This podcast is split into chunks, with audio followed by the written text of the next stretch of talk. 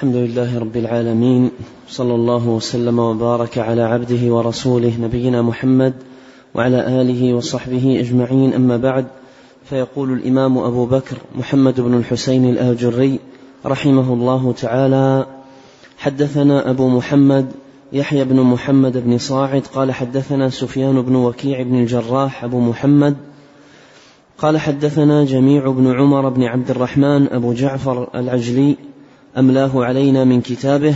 قال حدثني رجل من بني تميم من ولد أبي هالة زوج أخت خديجة يكنى أبا عبد الله عن ابن لأبي هالة عن الحسن بن علي رضي الله عنهما قال سألت خالي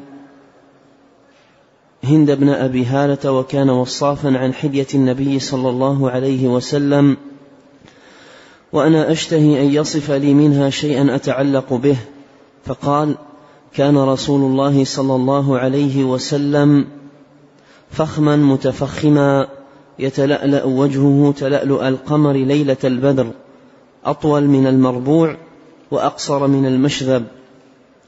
عظيم الهامة رجل الشعر إن انفرقت عقيقته فرق وإلا فلا يجاوز شعره شحمة أذنيه.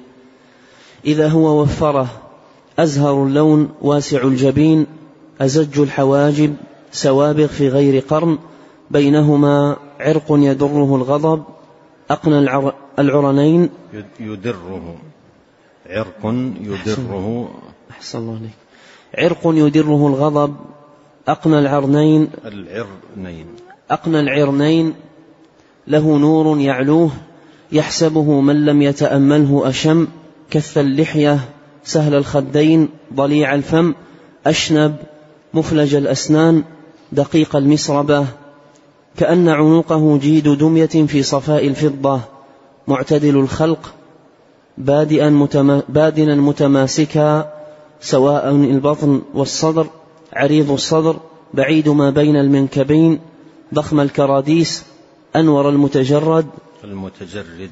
أنور المتجرد موصول ما بين اللبة والسرة بشعر يجري كالخط عاري الثديين والبطن مما سوى ذلك أشعر الذراعين والمنكبين وأعالي الصدر طويل الزندين رحب الراحة شثن الكفين والقدمين سائل أو شائل يعني الأطراف سفيان بن وكيع يشك خمصان الأخمصين مسيح القدمين ينبو عنهما الماء إذا زال زال قلعا يخطو تكفيا ويمشي هونا. إذا مشى كأنما ينحط من صبب وإذا التفت التفت جميعا. خافض الطرف. نظره إلى الأرض أكثر من نظره أكثر من نظره إلى السماء. جل نظره الملاحظة. يسوق أصحابه. يبدر من لقي بالسلام. قال قلت صف لي منطقة. قال كان رسول الله صلى الله عليه وسلم متواصل الأحزان. دائم الفكر. ليست له رائحة طويل السكت لا يتكلم في غير حاجة. يفتتح الكلام ويختمه بأشداقه ويتكلم بجوامع الكلم. فصل لا فضول ولا تقصير. دمث ليس بالجافي ولا المهين. يعظم النعمة وإن دق. دمث. دمث ليس بالجافي ولا المهين. يعظم النعمة وإن دقت. لا يذم منها شيئا غير أنه لم يكن يذم ذواقا ولا يمدحه. ذواقا. غير أنه لم يكن يذم ذواقا ولا يمدحه. لا تغضبه الدنيا ولا ما كان لها. فإذا تعدي فإذا تعدي الحق لم يعرفه أحد ولم يقم لغضبه شيء حتى ينتصر له ولا يغضب لنفسه ولا ينتصر لها. إذا أشار أشار بكفه كلها وإذا تعجب قلبها وإذا تحدث اتصل بها يضرب براحته اليمنى باطن كفه اليسرى وإذا غضب أعرض وأشاح وإذا فرح غض جل ضحكه التبسم ويفتر عن مثل حب الغمام. قال الحسن بن علي رضي الله عنهما فكتمت فكتمتها الحسين زمانا ثم حدثته فوجدته قد سبقني إليه فسألته عما سألته عنه فسأله. فسأله عما سألته عنه ووجدته قد سأل أباه عن مدخله ومخرجه وشكله فلم يدع منه شيئا. قال الحسين رض قال الحسين رضي الله عنه فسألت أبي عن دخول رسول الله صلى الله عليه وسلم فقال كان دخوله لنفسه مأذونا له في ذلك فكان إذا آوى إلى منزله جزأ دخوله جزأ دخوله ثلاثة أجزاء جزءا لله عز وجل وجزءا لأهله وجزءا لنفسه ثم جزأ جزءه بينه وبين الناس فيرد ذلك بالخاصة على العامة ولا يدخر عنهم شيئا. وكان من سيرته في جزء الأمة إيثار أهل الفضل بإذنه وقسمه على قدر فضلهم في الدين فمنهم ذو الحاجة ومنهم ذو الحاجتين ومنهم ذو الحوائج فيتشاغل بهم ويشغلهم فيما أصلحهم والأمة من, مسا من مساءلته عنهم. وإيثاره بالذي ينبغي لهم ويقول ليبلغ الشاهد الغائب وأبلغوني حاجة من لا يستطيع إبلاغها. فإن من أبلغ سلطانا حاجة من لا يستطيع إبلاغها ثبت الله عز وجل قدميه يوم القيامة.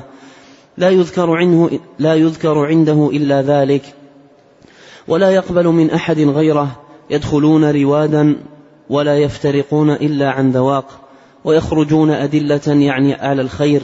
قال وسألته عن مخرجه كيف يدخلون روادا. يدخلون أحسن الله عليكم. يدخلون روادا ولا يفترقون إلا عن ذواق ويخرجون أدلة يعني على الخير. قال وسألته عن مخرجه كيف كان يصنع فيه.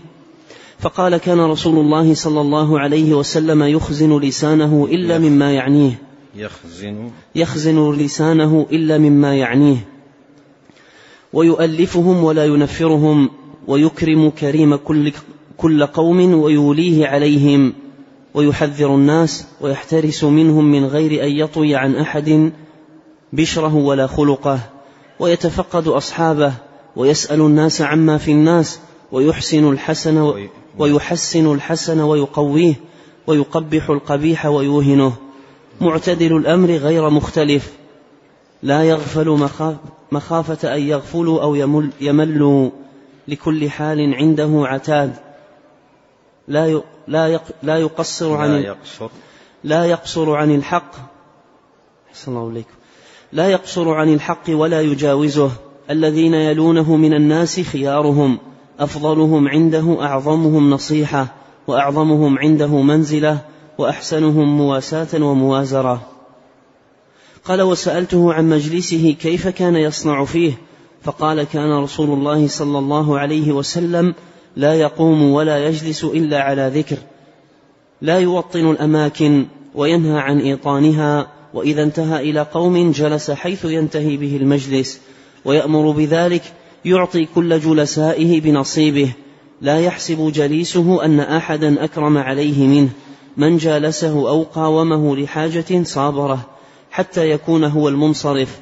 ومن سأله حاجة لم يرده إلا بها أو بميسور من القول قد وسع الناس قد وسع الناس منه قد وسع الناس منه بسطه وخلقه فصار لهم أبا وصاروا عنده في الحق سواء مجلسه مجلس حلم وحياء وصبر وأمانة. لا ترفع فيه الأصوات ولا تؤبن فيه الحر الحرم. الحرم أحسن الله إليك ولا تؤبن فيه الحرم ولا تن ولا تنثى. ولا تنثى فلتاته. متعادلين يتفاضلون فيه بالتقوى متواضعين يوقرون فيه الكبير ويرحمون فيه الصغير ويؤثرون ذا الحاجة ويحفظون الغريب. قال وسألته عن سيرته في جلسائه فقال كان رسول الله صلى الله عليه وسلم دائم البشر. سهل الخلق لين الجانب ليس بفظ ولا غليظ ولا صخاب ولا عياب ولا مداح يتغافل عما لا يشتهي فلا يؤيس فلا يؤيس منه ولا يخيب فيه. قد ترك نفسه من ثلاث المراء والإكثار وما لا يعنيه. وترك الناس من ثلاث كان لا يذم أحدا ولا يعيره ولا يطلب عورته لا يتكلم إلا فيما رجا ثوابه. إذا تأل إذا تكلم اطلق إذا تكلم أطرق جلساؤه كأنما على رؤوسهم الطير فإذا سكت تكلموا. ولا يتنازعون عنده الحديث من تكلم أنصتوا له حتى يفرغ. حديثهم عنده حديث حديثهم عنده حديث أوليهم. يضحك مما يضحكون يضحك مما يضحكون منه ويتعد. حديثه عندهم عنده حديث أولهم أو أولهم. في بعض النسخ أولهم وفي بعضها أولهم يعني الأول منهم.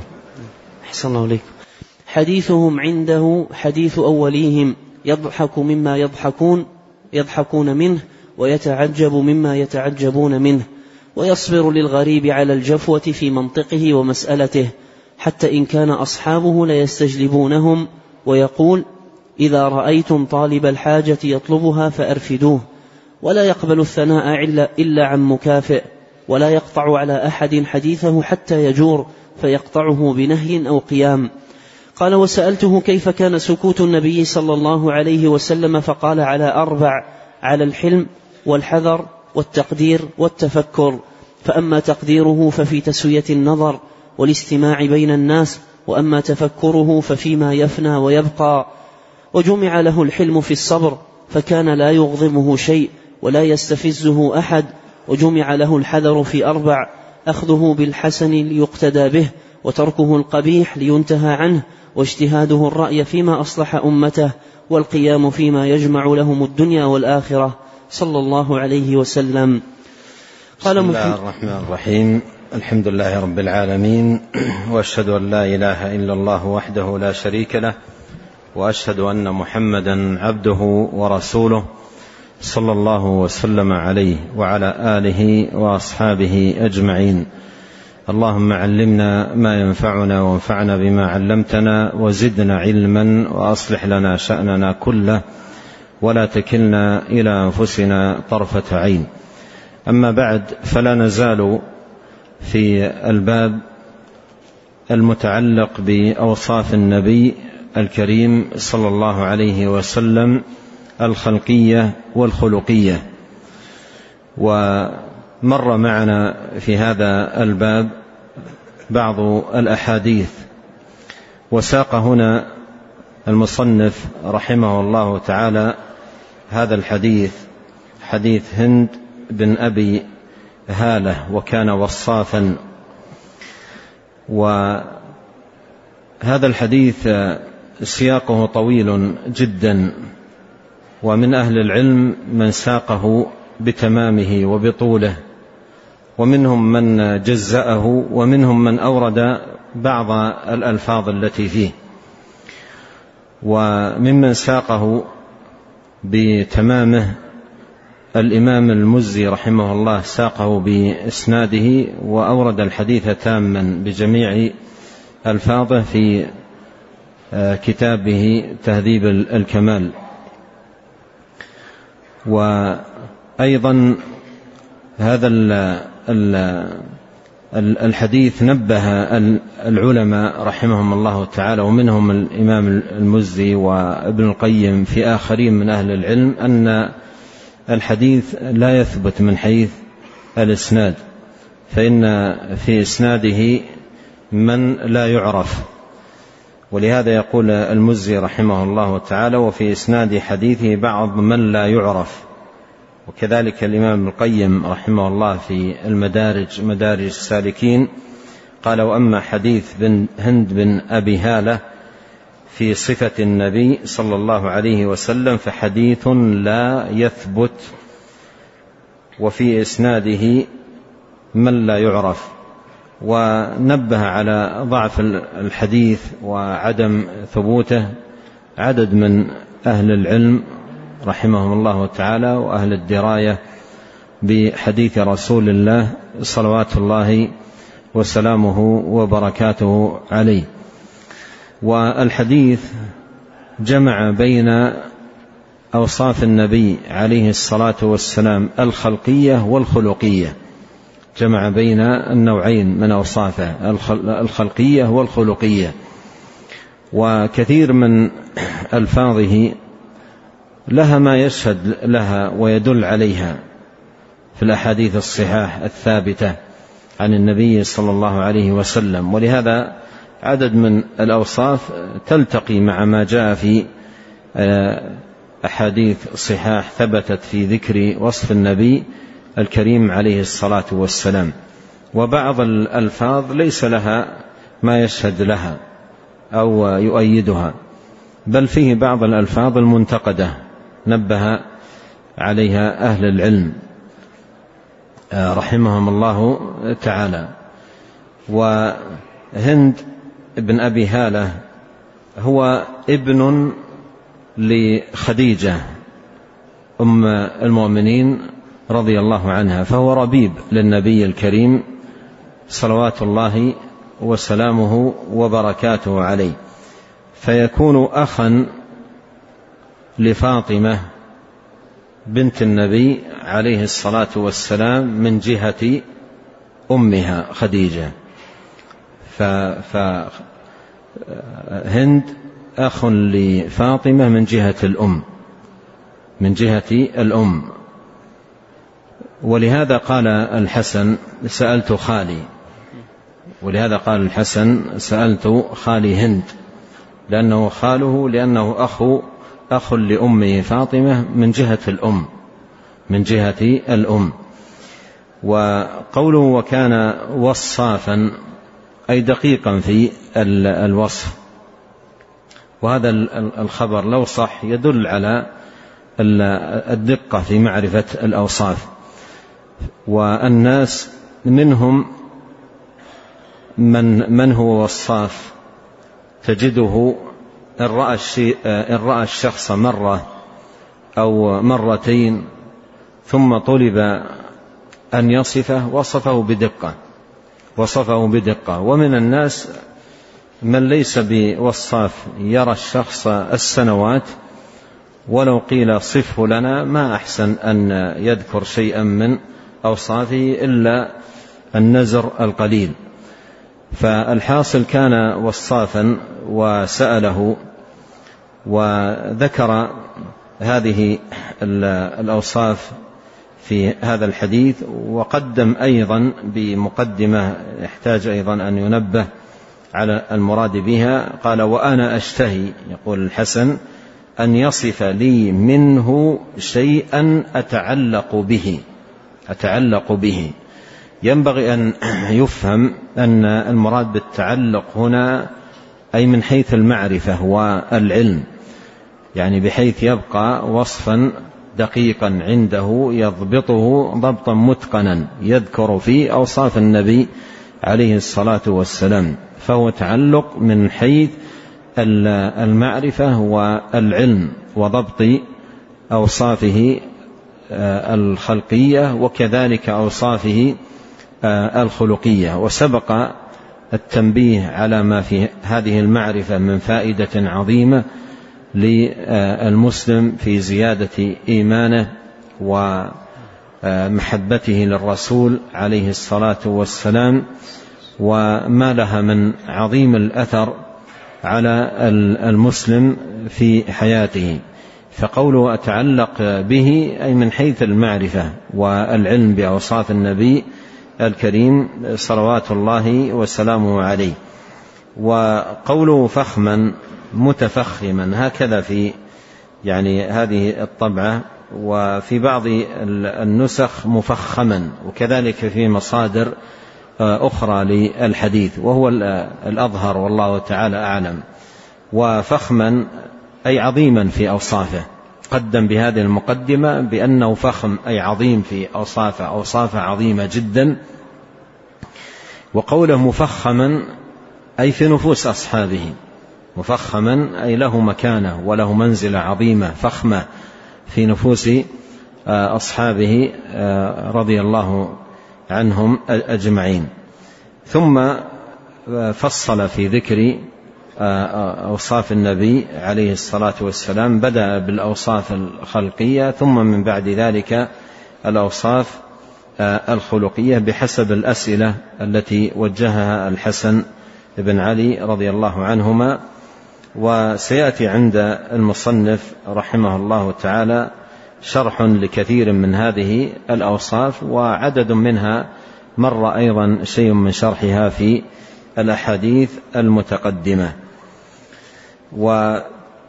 من الألفاظ التي انتقدها العلماء في الحديث قوله كان رسول الله صلى الله عليه وسلم متواصل الحزن أو الأحزان متواصل الأحزان. نبه ابن القيم رحمه الله تعالى أن هذا الوصف لا يستقيم في ذكر صفة النبي عليه الصلاة والسلام بل جاءت في الوصايا له كثيرة في القرآن ولا تحزن عليهم ولا تك في ضيق مما يمكرون.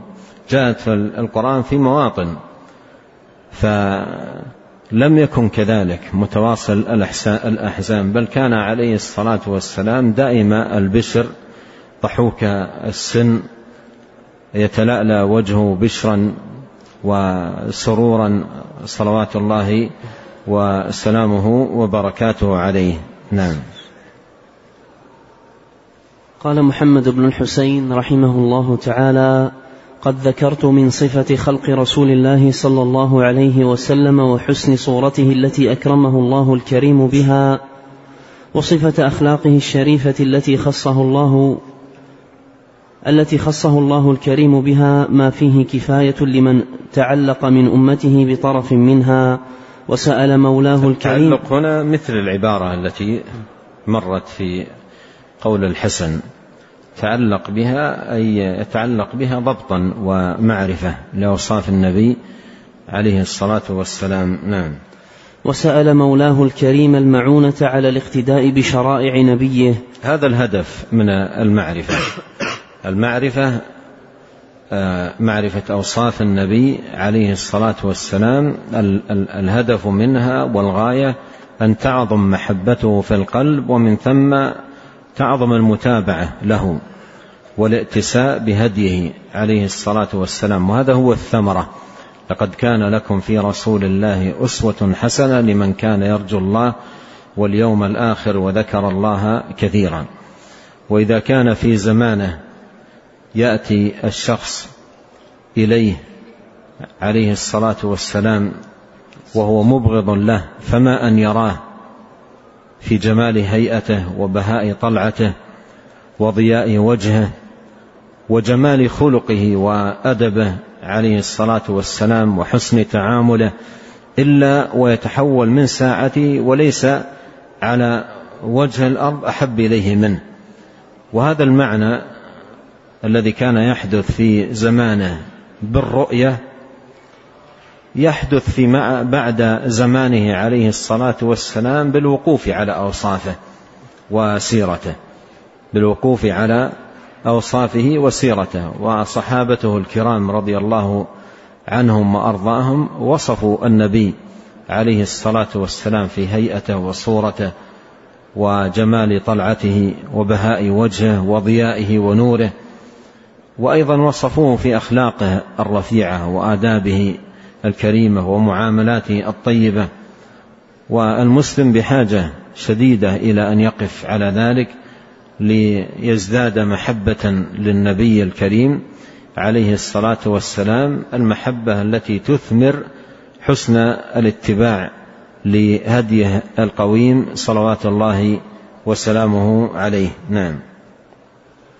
قال رحمه الله تعالى ولن يستطيع احد من الناس ان يتخلق باخلاقه الا من اختصه الله الكريم ممن احب من اهله وولده وصحابته. هذا فيه التنبيه إلى أن الأخلاق وهائب كما هي عبارة بعض السلف الأخلاق وهائب منا فلن يستطيع أحد.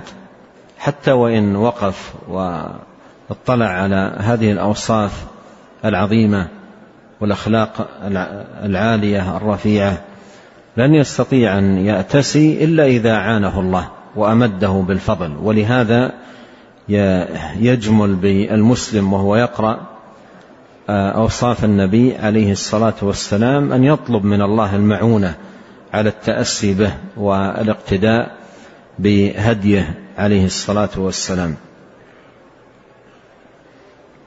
نعم. قال رحمه الله تعالى وإلا فمن دونهم يعجز عن ذلك ولكن من كانت نيته ومراده في طلب التعلق بأخلاق رسول الله صلى الله عليه وسلم رجوت من الله الكريم أن يثيبه على قدر نيته ومراده وإن ضعف عنها عمله كما وهذا في فضل صدق النية. في فضل صدق النية أن يقرأ المرء العلم بنية صادقة. والناس تتفاوت مقاصدهم ونياتهم في قراءة العلم والوقوف على مضامينه ومسائله ودلائله. ومن كانت نيته صادقة مع الله سبحانه وتعالى في قراءة العلم في قراءة العلم والوقوف على الهدي الهدي المبارك حتى وإن قصر عن بعض العمل ولا سيما في السنن والرغائب فإن الله سبحانه وتعالى يثيبه عظيم الثواب على نيته الصادقة. نعم. قال رحمه الله تعالى كما روي عن علي بن أبي طالب رضي الله عنه أنه وصف المؤمن بأخلاق شريفة فقال فيما وصفه به إن سكت إن سكت تفكر وإن تكلم ذكر وإذا نظر اعتبر وإذا استغنى شكر وإذا ابتلي صبر. نيته تبلغ أو تبلغ. نيته تبلغ. نيته تبلغ وقوته تضعف. ينوي كثيرا من العام. وقوته تضعف.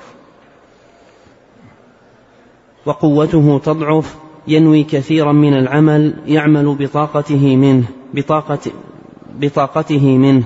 نعم يعني الشاهد من ال ال ال من هذا الأثر المروي عن علي أن النية تبلغ المؤمن وإن ضعف العمل وإن ضعف عمله وإن ضعفت قوته عن العمل لكن نيته الصادقة هذه يؤجر عليها عند الله وتبلغه المنازل العالية بصدق النية وهذا دلت عليه أحاديث أحاديث عظيمة صحيحة عن رسول الله لكن لا بد أن تكون نية صادقة بين العبد وبين الله سبحانه وتعالى. فإذا قويت النية وصح العزم حتى وإن, وحتى وإن لم يوجد العمل فنيته تبلغه. نيته تبلغه. مثل الحديث الذي في الترمذي وهو حديث صحيح. آه، يقول عليه الصلاة والسلام إنما الدنيا لأربع. إنما الدنيا لأربع. رجل آتاه الله مالا وعلما فهو يتقي الله فيه ويصل فيه رحمه ويؤدي حق الله فيه فهو بأعلى المنازل. ورجل آتاه الله علما ولم يؤته مالا ولم يؤته مالا. فقال وهو صادق النية لو كان عندي من المال مثل فلان لفعلت مثله. قال النبي عليه الصلاة والسلام فهما في الأجر سواء. هذا ما عنده عمل مثل الأول لكنه بلغته نيته. بلغته نيته. قال فهما في الأجر سواء. نعم. قال محمد بن الحسين رحمه الله ألم تسمعوا رحمكم الله إلى قول الله عز وجل لنبيه محمد صلى الله عليه وسلم وإنك لعلى خلق عظيم. يقال على أدب القرآن فمن كان الله عز وجل متوليه بالأخلاق الشريفة فليس بعده ولا قبله مثله. في شرف الأخلاق قال حدثنا أبو محمد يحيى بن محمد بن صاعد قال حدثنا الحسين بن الحسن المروزي قال حدثنا ابن المبارك قال أخبرنا المبارك بن فضالة قال أخبرنا الحسن عن سعد بن هشام قال قلت لعائشة رضي الله عنها ما كان خلق رسول الله صلى الله عليه وسلم؟ فقالت قال الله عز وجل وإنك لعلى خلق عظيم فخلقه القرآن. قول أم المؤمنين رضي الله عنها فخلقه القرآن أو كان خلقه القرآن أي أن النبي عليه الصلاة والسلام متأدب بآداب القرآن كلها. فما من خلق ولا أدب في القرآن إلا وقد اتصف به النبي عليه الصلاة والسلام في أتم المقامات وأرفع الأحوال. ولهذا فكان عليه الصلاة والسلام قدوة للناس في كل خلق وفي كل أدب. لقد كان لكم في رسول الله أسوة حسنة لمن كان يرجو الله واليوم الآخر وذكر الله كثيرا. قال رحمه الله تعالى وحدثنا ابن صاعد قال حدثنا الحسين قال أخبرنا ابن المبارك قال أخبرنا الفضيل بن مرزوق عن عطية العوفي في قول الله عز وجل وإنك لعلى خلق عظيم. قال أدب القرآن. قال حدثنا أبو القاسم عبد الله بن محمد العطشي. قال حدثنا أحمد بن يحيى بن مالك السوسي. قال حدثنا داود بن المحبر. قال حدثنا عباد بن كثير عن أبي إدريس عن وهب بن منبه. قال قرأت واحدا وسبعين كتابا فوجدت في جميعها أن الله عز وجل لم يعطي جميع الناس من بدو الدنيا إلى انقضائها من العقل في جنب عقل محمد صلى الله عليه وسلم إلا كحبة رمل من بين جميع رمال الدنيا. وأن محمدا صلى الله عليه وسلم أرجح الناس عقلا وأفضلهم رأيا. قال محمد بن الحسين رحمه هذا الله. الخبر لا يصح. هذا الخبر لا لا يصح. عباد بن كثير مثل ما قال عن الإمام أحمد روى أحاديث كذب وهو متروك الحديث عند عند أهل العلم. ثم هذا الخبر من من أخبار من الأخبار الإسرائيلية أخبار بني إسرائيل. فلا يستقيم هذا نعم هذا الخبر. نعم. قال رحمه الله تعالى وأنا أبين من غريب حديث ابن أبي هالة الذي ذكرناه على ما بينه من تقدم من العلماء مثل أبي عبيد وغيره فإنه علم حسن لأهل العلم وغيرهم. قوله في أول الحديث كان رسول الله صلى الله عليه وسلم فخما مفخما يتلألأ وجهه تلألؤ القمر ليلة البدر معناه عظيما معظما. يقال فخم بين الفخامة ويقال أتينا فلانا ففخمناه أي عظمناه ورفعنا من شأنه. وقال الشاعر نحمد مولانا الأجل الأفخما هنا جاء على الصواب فخما مفخما خلاف ما جاء في المتن نعم. وقوله أقصر من المشذب المشذب الطويل البائن وأصل التشذيب التفريق يقال شذبت المال إذا فرقته فكأن المفرط الطويل فرق خلقه ولم يجمع. يريد أن النبي صلى الله عليه وسلم لم يكن مفرط الطول ولكنه بين الربعة وبين المشذب.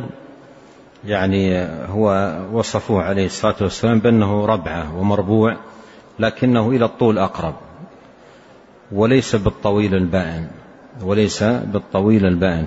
فوصف بأنه مربوع والمربوع هو المتوسط متوسط القامة لكنه إلى الطول أقرب. إلى الطول أقرب وليس طوله طولا بائنا أي شديد الطول. نعم. قال رحمه الله تعالى وقوله إن, إن انفرقت عقيقته فرق يريد شعره أي أنه كان لا يفرق شعره لا يفرق. لا يفرق شعره إلا أن يفترق الشعر من قبله. من قبله. من قبله. ويقال كان هذا في أول الإسلام ثم فرق رسول الله صلى الله عليه وسلم. إذا إن انفرقت عقيقته فرق يعني من نفسها إن انفرقت من نفسها لا أنه يتكلف ذلك. لكن هذا في أول الإسلام جاءت أحاديث تدل على أنه فرق وهذا نبه عليه ابن القيم في الزاد رحمه الله. أحسن الله إليكم وقوله أزهر اللون يريد أبيض اللون مشرقة مثل قولهم سراج يزهر أي يضيء. ومنه سميت الزهرة لشدة ضوئها فأما الأبيض غير المشرق فهو الأمهق. الزهرة. ومنه سميت الزهرة لشدة ضوئها أحسن الله إليكم فأما الأبيض غير المشرق فهو الأمهق. وقوله أزج, أزج الحواجب يعني به طول الحاجبين ودقتهما وسبوغهما إلى مؤخر العينين ثم وصف الحواجب فقال سوابغ في غير قرن. قرن. في غير قرن. والقرن أن يطول الحاجبان حتى يلتقي طرفاهما. قال الأصمعي كانت العرب تكره القرن القرن. القرن وتستحب البلج. البلج. وتستحب البلج والبلج أن ينقطع الحاجبان ويكون ما بين ويكون ما بينهما نقيا. يعني يكون ما بين الحاجبين نقي ليس فيه شعر. والقرن أن يتصل شعر الحاجبين. أحسن الله عليكم. قال وقوله أقنى العرنين يعني العرنين. العرنين. يعني الأنف. أحسن الله إليكم. يعني المعطس. المعطس. المعطس. وهو المرسن. وهو المرسن والقنا فيه طوله ودقة أرنبتيه أرنبته وحدب في وسطه. وقوله يحسبه من لم يتأمله أشم يعني ارتفاع القصبة وحسنها. واستواء أعلاها وإشراف الأرنبة قليلا. يقول يحسن يحسن قنا أنفه يحسن. يحسن؟ نعم. أحسن الله عليك يحسن قنا أنفه اعتدال يحسبه قبل التأمل أشم أشمه. وقوله ضليع الفم أي عظيمه يقال ضليع ضليع بين الضلاعة. ومنه قول الجني لعمر رضي الله عنه إني منهم لضليع. وكانت العرب تحمد ذلك وتذم صغر الفم. وقوله دقيق المسربة والمسربة الشعر المستدق المستدق. المستدق ما بين اللبة إلى السرة. قوله كأن عنقه جيد دمية في صفاء الفضة يعني بالجيد العنق والدمية الصورة وشبهها في بياضها بالفضة.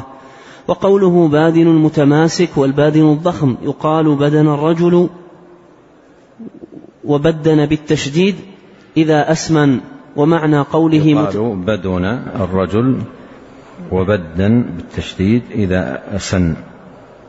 إذا أسن. عندك إيش؟ أسمن. ها؟ أسمن. إيش؟ بالميم. أسمن. أسمى. أسمن. أسمن. نعم. ومعنى قوله متماسك يريد أنه مع إذا بدانة أسمن هي الأقرب. أحسن الله عليك نعم.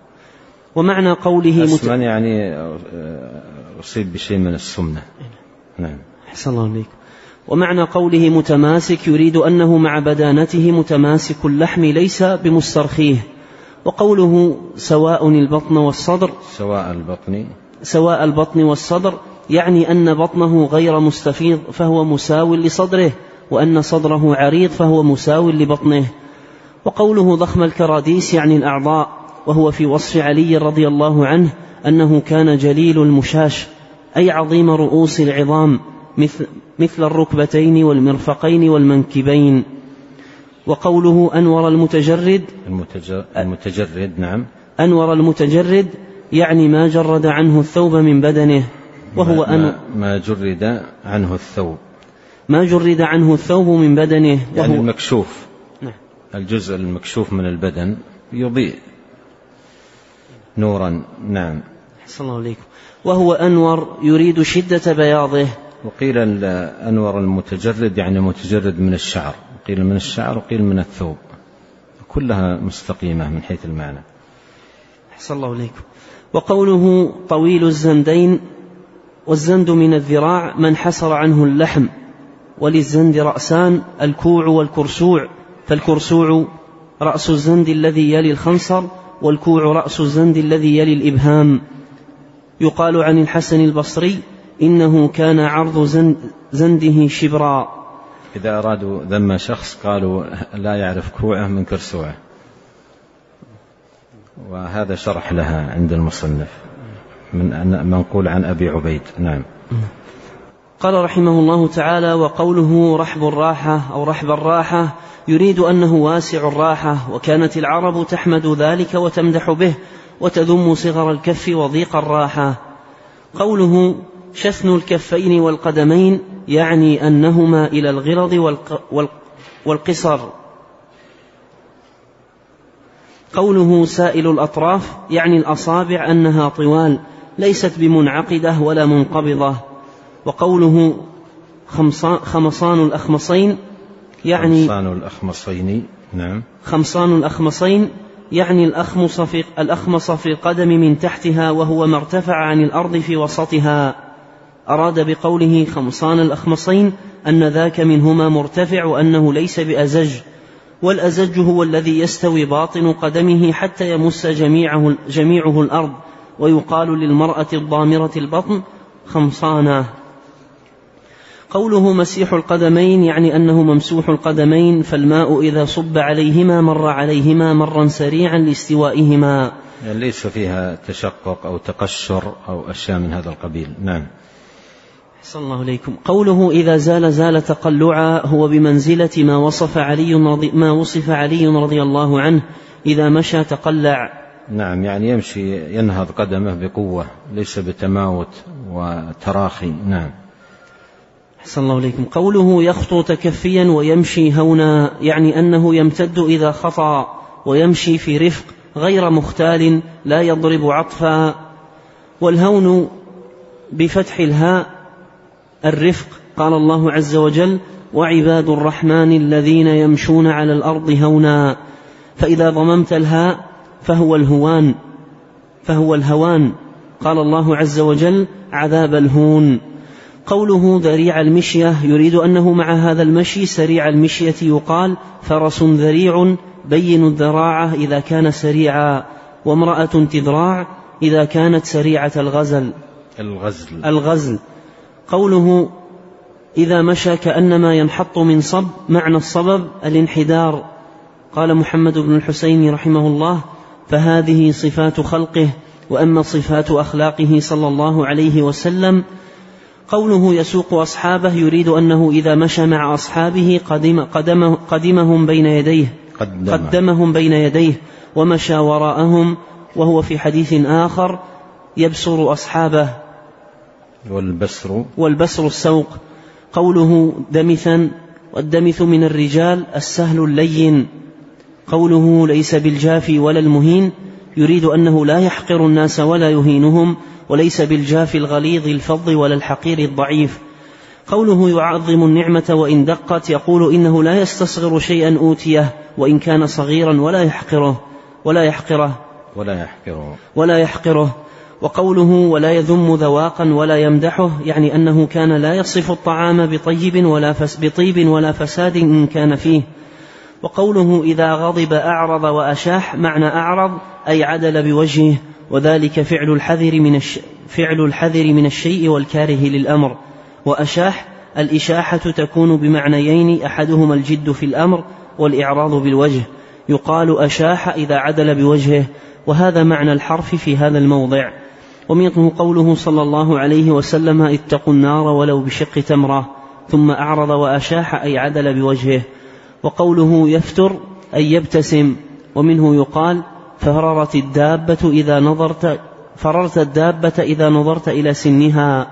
وقوله عن مثل حب الغمام يعني البرد شبه ثغره به والغمام السحاب. وقوله في دخوله جزأ جزءه بينه وبين الناس ويرد ذلك بالخاصة على العامة يعني أن العامة كانت لا تصل إليه في منزله كل وقت ولكنه كان يوصل يوصل إليها حقها من ذلك الجزء بالخاصة التي تصل إليه فتوصله إلى العامة. وقوله يدخل يدخلون روادا هو جمع رائد والرائد أصله الذي يبعث به القوم يطلب لهم الكلأ ومساقط الغيث ولم يرد ولم يرد الكلأ في هذا الموضع ولكنه ضربه مثلا. ولم, يرد. ولم يرد الكلأ في هذا الموضع. أحسن الله إليكم. ولكنه ضربه مثلا لما يلتمسون عنده من العلم والنفع في دينهم ودنياهم. وقوله ولا يفترقون إلا عن ذواق الذواق أصله الطعم. ولم يرد الطعم ها هنا ولكنه ضربه مثلا لما ينالونه عنده من الخبز. من الخير. أحسن الله عليكم. لو كانت الخبز لما أصبح مثل أصبح حقيقة. لكن ما يجدونه عنده من الخير يعني العلم والفائدة. أحسن الله إليكم قوله ويخرجون أدلة يعني يخرجون من, عند من عنده بما قد تعلموه فيدلون عليه الناس وينبئونهم به وهو جمع دليل مثل شحيح وأشحة وسرير وأسرة. وقوله وذكر مجالسه لا تؤبن فيه الحرم يعني لا يقذف فيه يقال أبنته بكذا من الشر إذا رميته ومنه في حديث الإفك أشيروا علي فإن الناس أبنوا أهلي بمن؟ والله. بمن؟ والله ما علمت عليه من سوء قط. ومنه رجل مأبون أي معروف بخلة سوء سوء رمي بها. وقوله ولا تثنى فلتاته يعني أي لا يتحدث بهفوة أو زلة إن كانت في مجلسه من بعض القوم. ومنه يقال نثوت الحديث إذا عندك تثنى ولا تنثى؟ تثنى؟ بتقديم الثاء على النون. ولا في الحديث؟ ظهر عكسها. ولا تنثى عكسها. ولا تنثى نعم. نعم. قوله ولا تنثى فلتاته يعني أي لا يتحدث بها لا تنثى فلتات يعني لا تشاع لو حصل شيء من فلتة أو كذا لا تشاع ولا تشهر ولا تنشر. نعم. أي لا يتحدث بهفوة أو زلة إن كانت في مجلسه من بعض القوم ومنه يقال نثوت الحديث إذا أذعته والفلتات جمع فلتة وهي هاهنا الزلة والسقطة. وقوله إذا تكلم أطرق جلساؤه كأن على رؤوسهم الطير يعني أنهم يسكنون فلا يتحركون ويغضون أبصارهم. والطير لا تسقط إلا على ساكن ويقال للرجل إن كان حليما وقورا إنه لساكن الطائر. وقوله لا يقبل الثناء إلا عن مكافئ يعني إذا ابتدأ بمدح كره ذلك فإذا اصطنع معروفا فأثني عليه مثن فأثنى عليه مثن وشكره قبل ثناءه. نعم بهذا انتهى يعني شرح هذه الألفاظ من الحديث وتقدم التنبيه إلى أن الحديث عند أهل العلم لا يثبت لكن في بعض الألفاظ أو كثير من الألفاظ تشهد لها أو تدل عليها أحاديث صحيحة وألفاظ منه ليس هناك ما يشهد لها وألفاظ منتقدة عند أهل العلم. ونسأل الله الكريم رب العرش العظيم أن ينفعنا بما علمنا وأن يزيدنا علما وأن يصلح لنا شأننا كله وأن لا يكلنا إلى أنفسنا طرفة عين وأن يغفر لنا ولوالدينا والمسلمين والمسلمات والمؤمنين والمؤمنات. الأحياء منهم والأموات. إنه تبارك وتعالى غفور رحيم. سبحانك اللهم وبحمدك أشهد أن لا إله إلا أنت.